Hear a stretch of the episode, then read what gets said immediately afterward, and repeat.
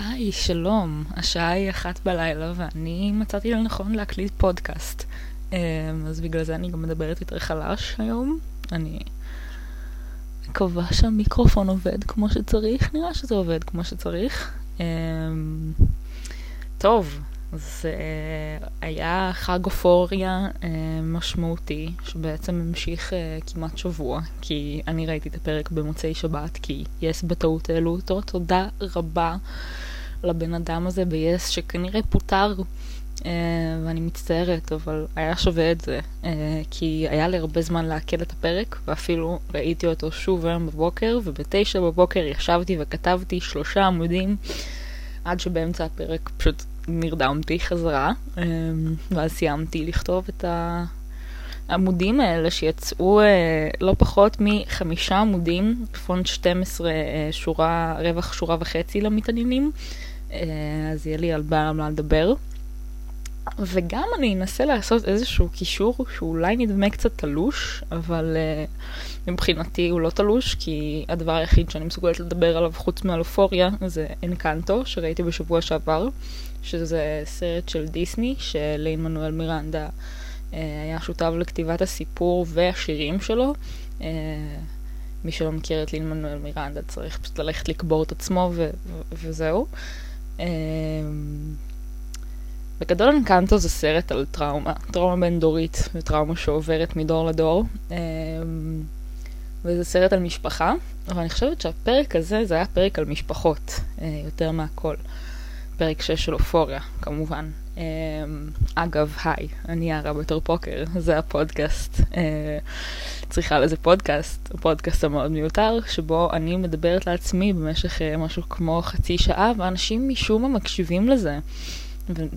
ומשום מה נהנים מזה, כאילו, אני, אני אין לי אה, שיפוט לסטיות שלכם, כי הנה עובדה שאני עושה את הדבר המאוד נרקסיסטי הזה. אה, אבל כן, זה ממש כיף לי ומראים לי שאתם אה, שולחים לי הודעות חמודות ואומרים לי שאתם נהנים וששלחתם לחברים, ותמשיכו לעשות את זה.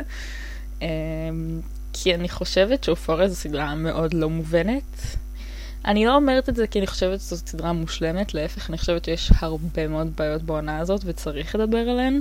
Uh, הראשית שבהן היא שאסור לתת לסם לוינסון לכתוב לבד, כי אף בן אדם לא אמור לכתוב לבד שום סדרה.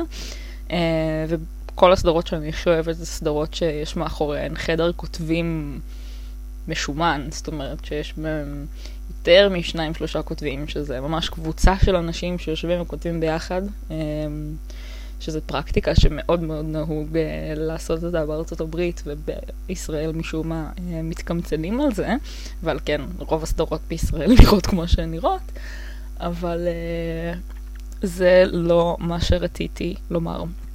מה שכן רציתי לומר, זה שהיה לי ברור שהפרק הזה יהיה קצת אנטי קליימקס לפרק הקודם, אה, שהיה מאוד מאוד אינטנסיבי, ובאמת כולם יצאו ממנו מאוד נסערים.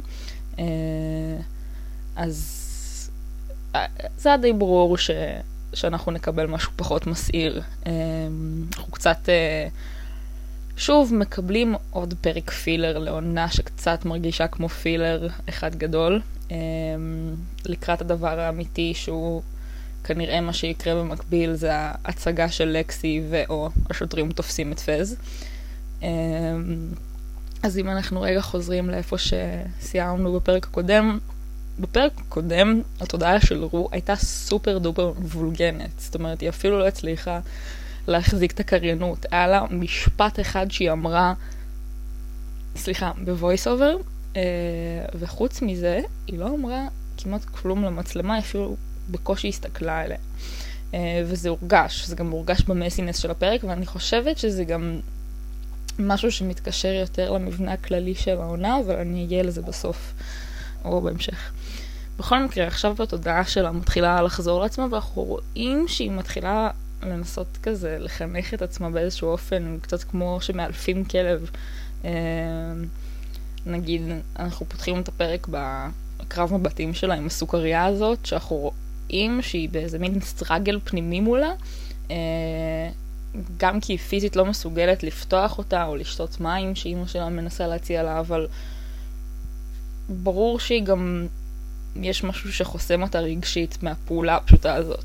אה, והיא אומרת בהתחלה שהיא בטוחה שרוב האנשים היו אומרים שהעולם יהיה מקום יותר טוב בלעדיה, היא לא חולקת עליהם, למעשה, מאז שהיא זוכרת את עצמה, היא מנסה לעזוב את העולם הזה. אה, זה ציטוט מתחילת הסדרה, אני לא זוכרת בדיוק מתי, אבל זה בוודאות נאמר כבר, והסדרה בכלל נפתחת בזה שרו לא רצתה להיוולד. אה, אם אתם זוכרים, זה מין שוט כזה של העובר וזה. אני לא חושבת שזה ריסטארט כמו שזה איזה מין תחושה של לינק ויאנג, זאת אומרת, אנחנו קצת הולכים במעגלים סביב אותו דבר, גם ברור קצת הולכת במעגלים סביב ההתמכרות של עצמה, וזה גם קצת נשמע כמו תקליט שבור, כי יש כל מיני הבלחות של כל מיני דברים, במיוחד בפרק הזה, שכאילו חוזרים עלינו מהעונה הראשונה פתאום. אמ, אבל זה גם הגיוני, כי הראו באיזה מין רפלקציה על עצמה בשלב הזה. אומרת, אחרי שהיא איבדה את האחיזה בפרק הקודם בנרטיב אה, באיזשהו מקום, אז היא עכשיו בניסיון to reclaim it מסוים, בדרכים שלה, תוך כדי שהיא בתסמיני גמילה משוגעים ובמצב פיזי מאוד מאוד ירוד, אה, וגם מבחינה רגשית, היא ספוגה בחרטה. אה, שזה כמובן רגש מאוד נוצרי וגם מאוד מתחבר לחמלה של אימא שלה כלפיה. אבל רו, הכנסייה מאוד מאוד משפיעה עליה, אנחנו רואים את זה בהזיות שלה ובהכל. היא יודעת שלכל חטא יש עונש, ושהחרטה שלה בעצם, לדעתי, על, על מה שהיא אמרה לה לי, זה מעיד על זה שהיא מבינה בעצמה שהיא הגיעה לרוק בוטום. זאת אומרת שהיא הייתה צריכה כל כך להתאכזר כלפי בן אדם, ואחרי זה לעשות את מה שהיא עשתה בפרק 5, כדי להיות מסוגלת רגע להתגבר על זה ו- ולהסתכל על עצמה באופן כן. והיא יודעת את זה, היא אומרת, אפילו אם אני אגמל היום, אף אחד לא ישכח את הטראומה של התקופה שהייתי מכורה, וזו אמירה מאוד מאוד מפוקחת מצד מי שלפני רגע ראינו אותה עושה הכל כדי להתחמק מההשלכות. אה, החולצה שהיא לובשת כשהיא מתקשרת לעלי זה חולצה שיש עליה ציור של אה, מרקול מקס, המנהיג השחור המאוד uh, קנוני, אני אומר. הוא בקצרה היה מאוד שונה ממחלוקת, כי הוא היה חלק מאומת האסלאם, שזה ארגון אפרו-אמריקאי איסלאמיסטי מאוד מאוד מאוד גזעני, ומאוד כזה דוגל בעליונות שחורה ובהפרדה גזעית. אה, אחרי זה מלקול מקס פרש מאומת האסלאם, כי היו שם כל מיני עניינים פנימיים, אה, והוא נהרג והפך לאיזה מין סמל. אה, וכשעלי עונה לה, הוא עונה לה בציטוט מהקוראן, ואני חושבת ש... אני לא רוצה לפרש יותר מדי סימבולים שלא באמת קיימים שם, אבל אני כן רואה בחולצה הזאת של מלקול מקס איזה מין ניסיון של... של רו to channel למקום שקרוב לעלי. Uh, והציטוט שהוא עונה לה, איזה מין כזה, הגיעה השעה לסלוח אז אני סולח, כבר סלחתי, משהו כזה. רו מנסה להתחבר למקום הזה של הרוחניות, לרגשות האלה, כי בעצם לא ממש נשאר לה יותר מדי חוץ מזה. את הקשרים שלה היא הרסה, uh, והמשפחה שלה מחויבת לאהוב אותה, אבל... זה לא מספיק לה בשביל לחיות, כי אין לה את הסמים ואין לה את החברים. אז היא צריכה משהו. וברגע שהיא עושה את, ה, את המעשה הזה של איזה מין הבעת אה, חרטה, שנותן לה איזה כפרה קטנה כזאת, אז היא נותנת לעצמה לאכול מהסוכריה, וזה דווקא אה, יותר מרגיש לי עניין נוצרי, מין כזה מקל והגזר, אה, גם מין כזה שוב, מאלפת את עצמה לעשות מעשים חיוביים, כזה ממש כמו שנותנים לכלב חטיף על uh, התנהגות טובה. Uh, וואי, זה הזכיר לי עכשיו, יואו, איזה טמטום. נזכרתי בפרק של uh, משפחה מודרנית עם ה-good dog, bad dog treats, אני לא יודעת למה. אה, קילין מנואל, לא משנה, בסדר. הלאה. Um,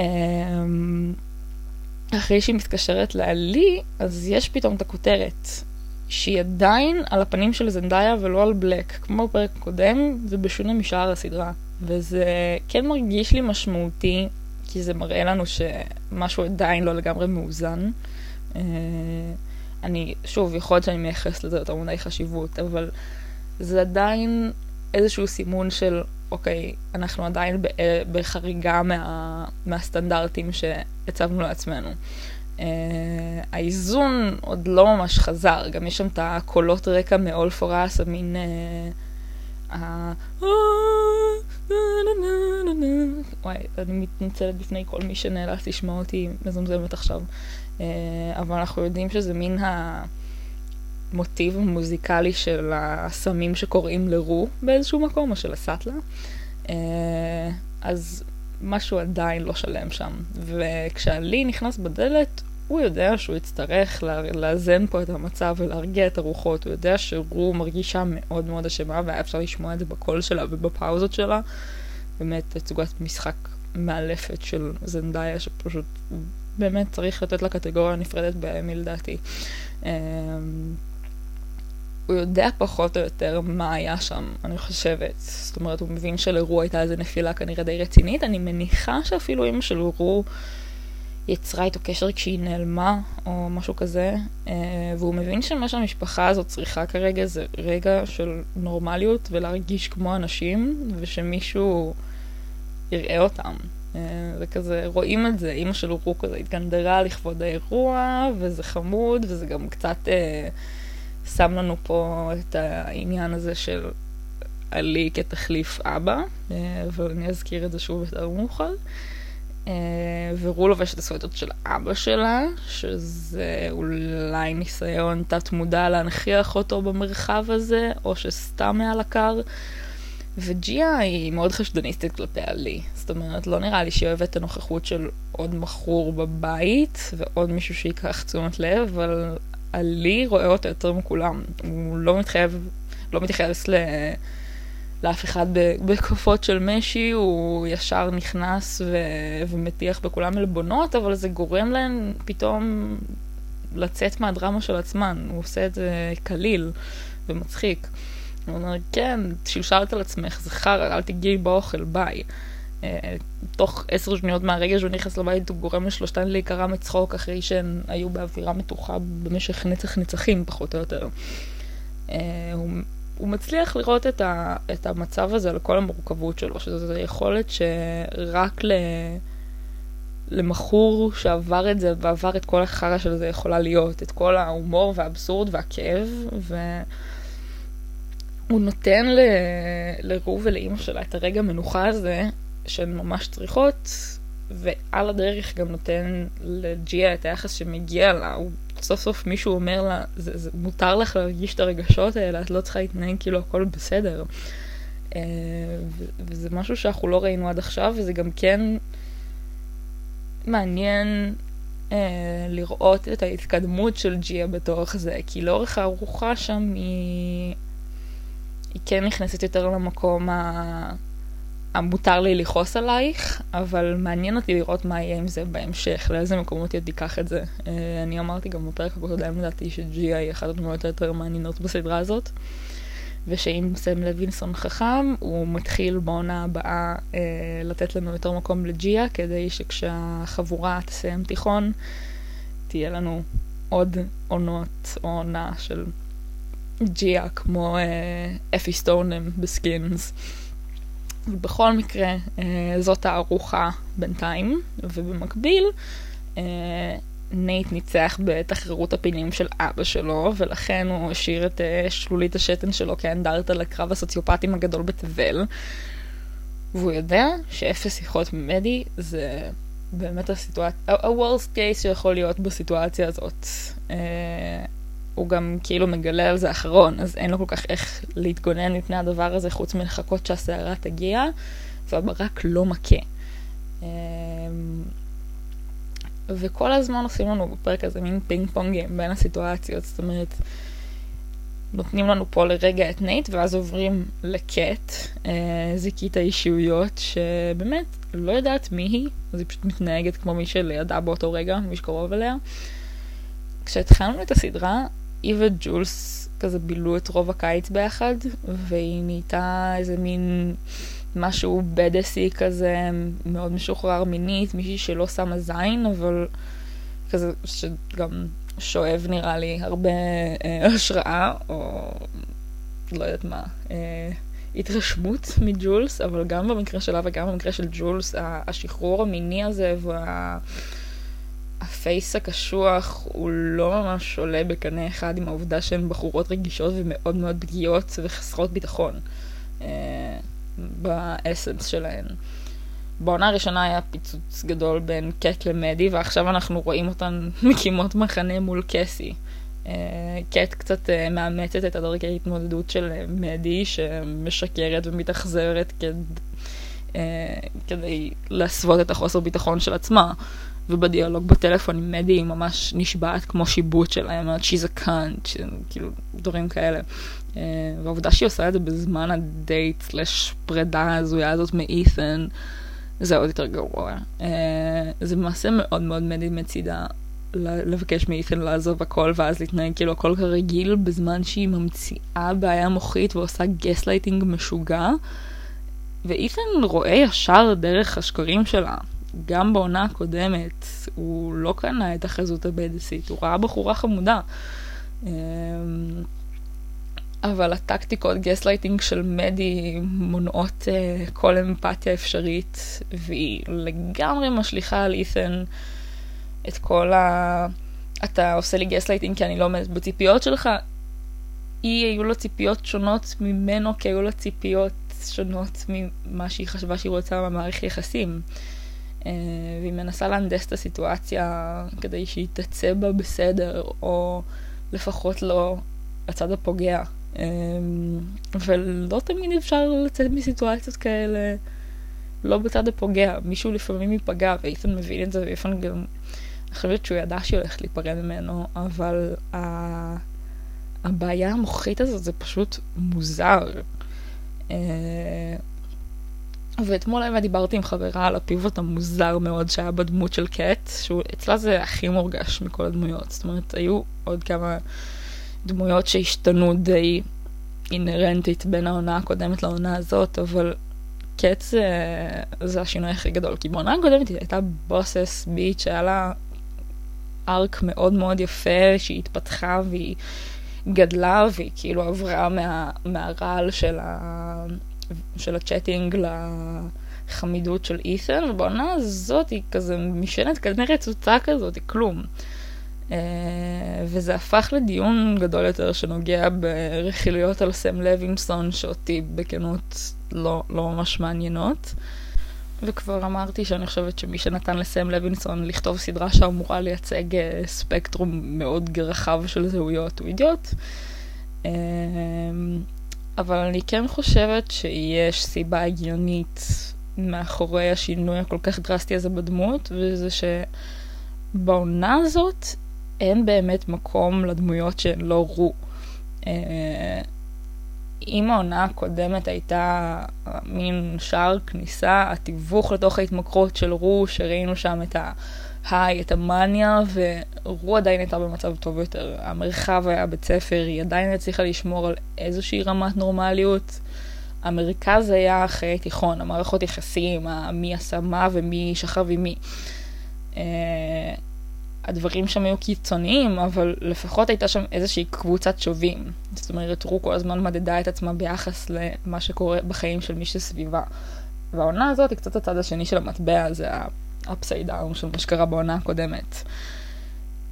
בעיניי הסדרה הזאת היא בלי ספק התודעה של רו, ובעונה הקודמת היה לה מקום להכיל עוד אנשים חוץ ממנה, ולדעת מה קורה בחיים שלהם, או לפחות לדמיין, ועכשיו היא הרבה הרבה פחות פנויה לזה, כי כל התודעה שלה סובבת סביב ההתמכרות וסביב הסמים.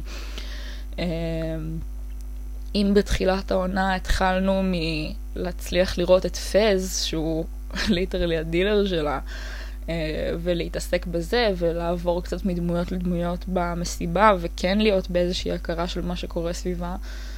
אז לאט לאט זה הלך והצטמצם, זאת אומרת, אנחנו ראינו אותה פחות ופחות יוצאת למה שקורה אצל אנשים אחרים, ויותר התעסקות בדברים שקשורים להתמכרות שלה לסמים. וזה הלך והצטמצם עד לשיא, שזה הפרק הקודם, אה, שבכלל לא הכיל שום דבר חוץ ממנה, פחות או יותר. אה, ועכשיו אנחנו לאט לאט מתחילים לחזור לדמויות האחרות. זאת אומרת, היא כן מצליחה קצת יותר לראות אנשים שהם לא היא, אבל זה עדיין הגיוני שהן לא מקבלות את אותה במה. אה, רופסט לא יכולה לתת להן אותה. אם זה מה שאני הייתי עושה אם הייתי כותבת את הסדרה, כנראה שלא, אבל זה מה יש. ובהקשר הזה זה מעניין לראות מה יהיה בפרק הבא, שאנחנו סוף סוף נראה את ההצגה של לקסי, ואני חושבת שכשרו תראה את הדברים מנקודת מבט חיצונית זה יהיה מעניין. אה, ואם כבר לקסי, אז בכללי כל ההתרחשות בבית משפחת האוורד היא כאוטית בקטע מושלם. וזה שרק כשהיא מחביאה את הסכינים בשיחים היא חושבת שוב על האם להעלות את המחזה מראה את רמת הדרמטיות שקסי מגיעה אליה. אה, אה, סליחה, לקסי מגיעה אליה. עד עכשיו בכלל לא היה לה ספק, אבל רק כשהסכינים נכנסו לתמונה פתאום עלו בתהיות. אני באמת מתה עליה, היא דמות מצוינת בעיניי, והמערכת יחסים שלה עם פייס זה הדבר הכי טוב שקרה העונה. אבל בתכלס, גם היא לא טלית שכולה תכלת. זאת אומרת, כאילו, girl, אני מבינה את זה שהכל סביבך שבור ומתפרק וכולם חולי נפש ומשוגעים, אבל לעשות על זה מחזה ולעשות לזה אאוטינג, זה כנראה לא מה שיפתור את זה. צריך פה התערבות מקצועית, או לשלוח את כל החבורה למוסד לחולי נפש. לעשות על זה הצגה רק תהפוך את זה ליותר דרמטי כנראה, literally. אבל היא מודעת לזה שזה כבר כזה לא התקדמות ביחס לשאר הדמויות. אה, מה שכן, עם כל אהבתי אליו, אני לא בטוחה שפז הוא גורם סמכות בשאלות מוסר ורגש. אה, הוא רגיש והוא מתוק, אבל אני לא חושבת שהוא עד הסוף מודע לקודים החברתיים, כי הוא לא באמת חווה אותם. אה, הוא דילר, זאת אומרת, הוא תמיד בעמדת סמכות. הוא לא היה בתיכון, הוא לא יודע איך זה עם הקליקות ועם הדרמות. אה, הדרמות שלו הן אחרות, הן יותר קשות והן כביכול יותר מציאותיות, אבל עדיין, אחרות. אמ, אבל מה שכן, כל ההתרחשות הזאת סביב אני והחבר'ה היא יפהפייה ודי גאונית. אה, לקסי היא די הסמן של השפיות בסדרה הזאת, וכשמדברים על אופוריה מדברים לרוב על עירום וסקס אלים וסמים ו... מכות, אה, והנה פה יש לנו שני ילדים חמודים שיושבים על ספה, אפילו לא כזה קרוב אחד לשנייה, רואים אני והחבר'ה ומחזיקים ידיים. אה, זה רגע הולסום ממש ויפה שהיינו צריכים בתוך כל ההכנה למלחמה הזאת, וגם יש פה איזה מין, אה, לא השוואה, אבל כן מראים לנו כזה, הנה תראו, פעם אני והחבר'ה היה הדבר שייצג את הנוער, הנה אופוריה שכביכול מייצג את הנוער, I don't know. אמ, ואז משם אנחנו עוברים חזרה לבית משפחת ג'ייקובס. אה, אהבתי שאימא של נייט פשוט ויתרה בבת אחת על ההצגה, וזה די עצוב לראות שהיא ידעה מי הבן שלה כל הזמן הזה, ופשוט לא היה לה כוח להתמודד. נייט עדיין בהכחשה של האלימות שבו, כמו שהוא בהכחשה על זה שהוא הומו. אה, אימא של נייט יותר perceptive, יותר אה, חדה מבינה מה קורה סביבה ממה שהיא מראה. אני חושבת שהיא פחדה שמדי תיכנס להיריון ותשמור את התינוק רק כדי לעשות דווקא, כי היא בעצמה טיפוס כזה. זאת אומרת, היא כנראה עשתה את זה, לכאורה. אה, ועכשיו היא מבינה מה ההשלכות של זה, ההשלכות של זה הן נייט, בן שהיא לא מסוגלת להבין בכלל. הם מנהלים דיאלוג שלם שבו כל אחד מדבר על עצמו כלפי השני, וזה מוזר, כי זה נראה כמו דיאלוג בין חברים, במיוחד לאור העקביות שבה היא פשוט מיידעת אותו שהוא, שהיא יודעת שהוא זה שחנק את מדי. אה, ועצם העובדה שהוא עדיין מנסה להכחיש את זה, כשהשתן של אבא שלו literally עדיין טרי על הפרקט ובעודו מוזג את כוס היין, מי יודע כמה לאימא שלו שמעשנת בשרשרת בתוך הבית, בתוך כל האווירת יאללה קוסומו הזאת, זה רק מראה כמה הוא מסובך עם עצמו. אין לו שום סיבה לשקר לה, אבל הוא אפילו לא מספיק מעריך אותה בשביל לתת לה את האמת. ומה התירוץ שהוא משתמש בו? הם ביטלו את האישומים.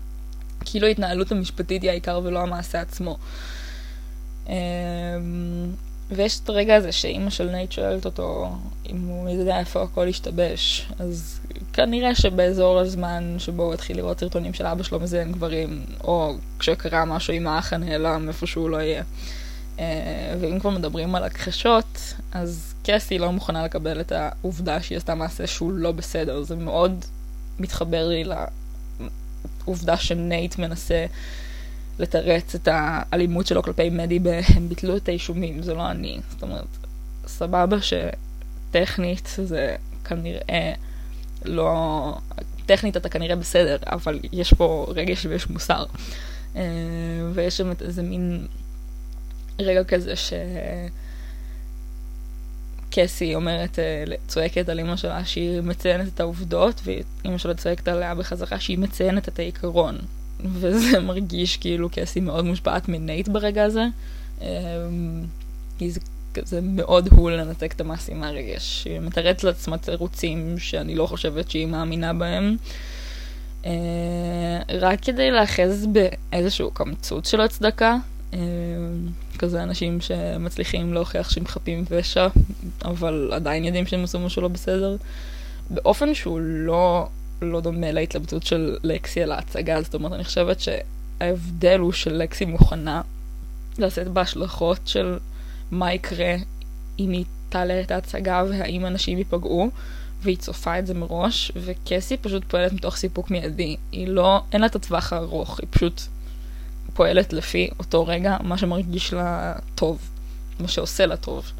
אמ, ובאמת יש הרבה קווים מקבילים בדיונים בין קסי ונייט לאימהות שלהם. אה, וגם יש את הרגע הזה שאחרי שקסי מנסה לפתוח לעצמה את הווריד אה, עם חולת ספקים, שזה באמת מרשים, אז יש את הדיון הזה בין, אה, בין קסי ללקסי, שלקסי כועסת עליה ש... שהיא הלשינה וגרמה לזה ש... אבא של נייט יבוא לפז וטינה נינה נאי. אמ, ולקסי אומרת לה שזה פתטי שהיא התאהבה במישהו שצחק עליה במשך שנים. וזאת איזה מין אמת שאף אחד לא אמת עם קסי לפני, וכולנו ידענו עליה, אנחנו פשוט שכחנו מזה. אני לפני כמה ימים ראיתי שוב את הפרק הראשון, ונייט פשוט מטנף שם על קסי ברמות קיצוניות. אה, עם כל העניין של הקלטת עירום וזה. אה, ואז מאוחר יותר קסי מנסה להחזיר ללקסי בזה שהיא אומרת לה שגם רו בן אדם לא טוב והיא גם אה, מתייחסת אליה חרא ולקסי לא, לא שמה על זה.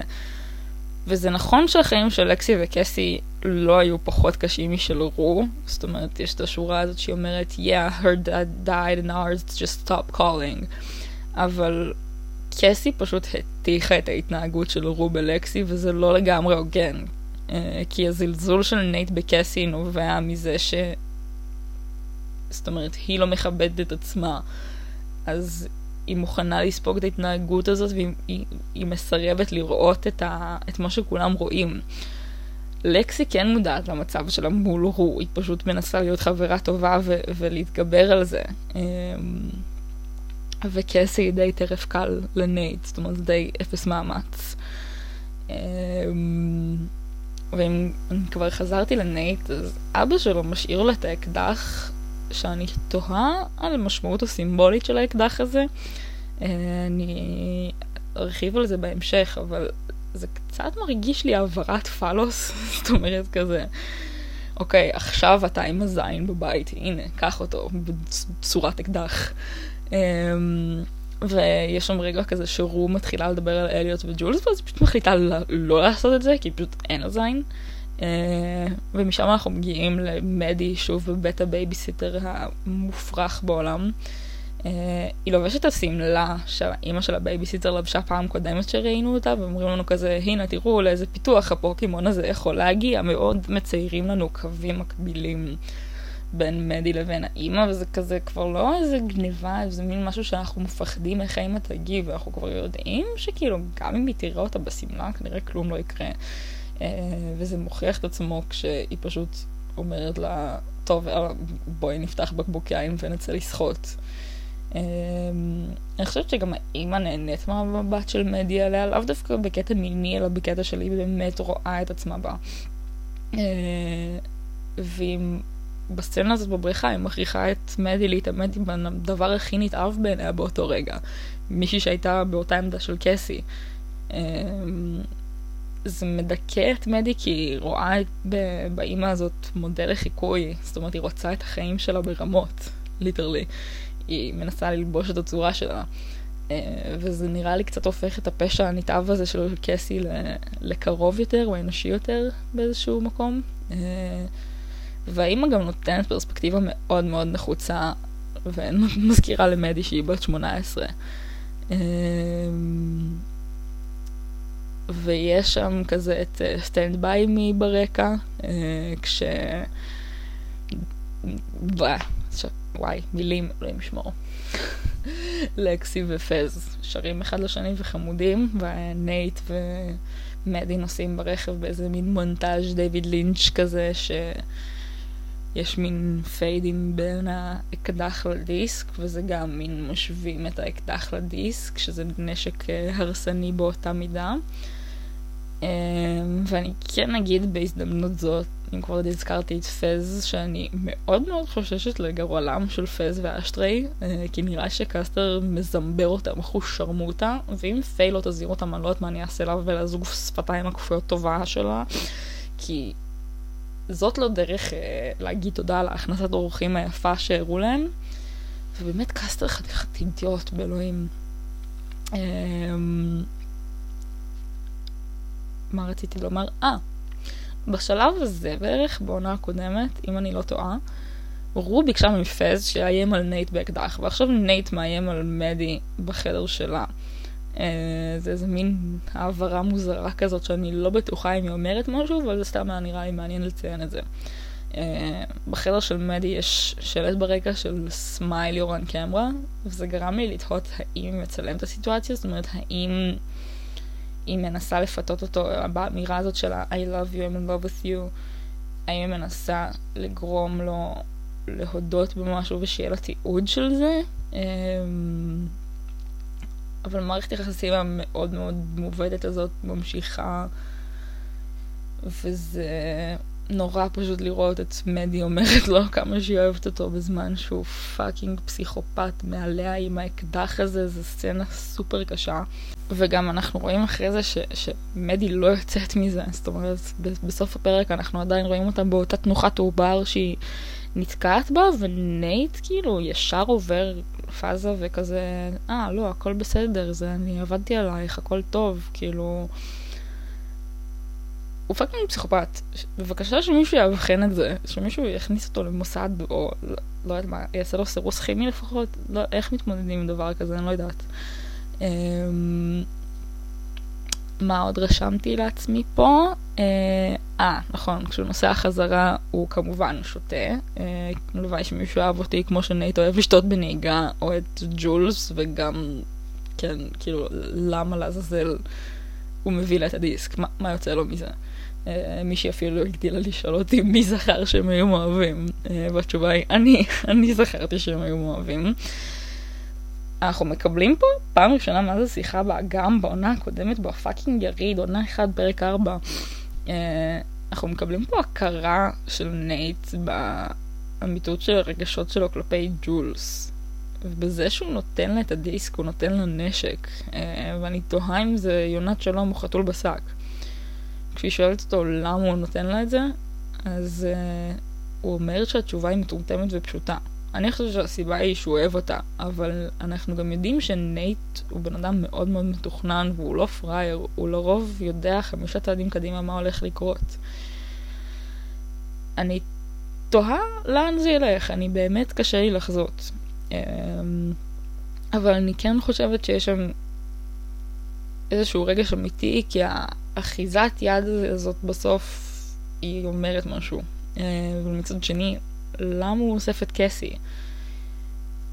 פרס ניחומים? אה, יכול להיות. אני חושבת שזה כי הוא מרגיש איזושהי אחריות לשמור עליה ממדי. הוא יודע שמדי לא רוצה להתקרב אליו אחרי מה שהוא עשה לה עכשיו, אה, אבל שבקסי כן מאוד רוצה להתנקם, אז לשמור אותה קרוב אליו פיזית זה נשמע כמו רעיון די חכם. כדי אה, להגן עליה. ו... בסוף הפרק, בסוף בסוף, אחרי שחזרנו לארוחה המשפחתית בבית משפחת בנט, אה, אנחנו רואים את אימא של רו מנסה להשיג לה מקום במוסד גמילה, שזה שוב קצת מחזיר אותנו למציאות, כי הפרק הזה היה דווקא פרק די בסדר מבחינת רו. היא הלך לו בסדר, אבל היא... אבל יש לו דרך לעבור. אה, והפחד שהיא תעשה לעצמה משהו עדיין מאוד מאוד מאוד ממשי. אה, ואני חושבת שבכללי הפרק הזה זה איזושהי מראה לאיך משפחות מתמודדות עם טראומה. אה, יש לנו פה איזה מין שלושה מודלים, יש את מודל ג'ייקובס של הכחשה ופנייה לגורמים בעייתיים כדי להתמודד.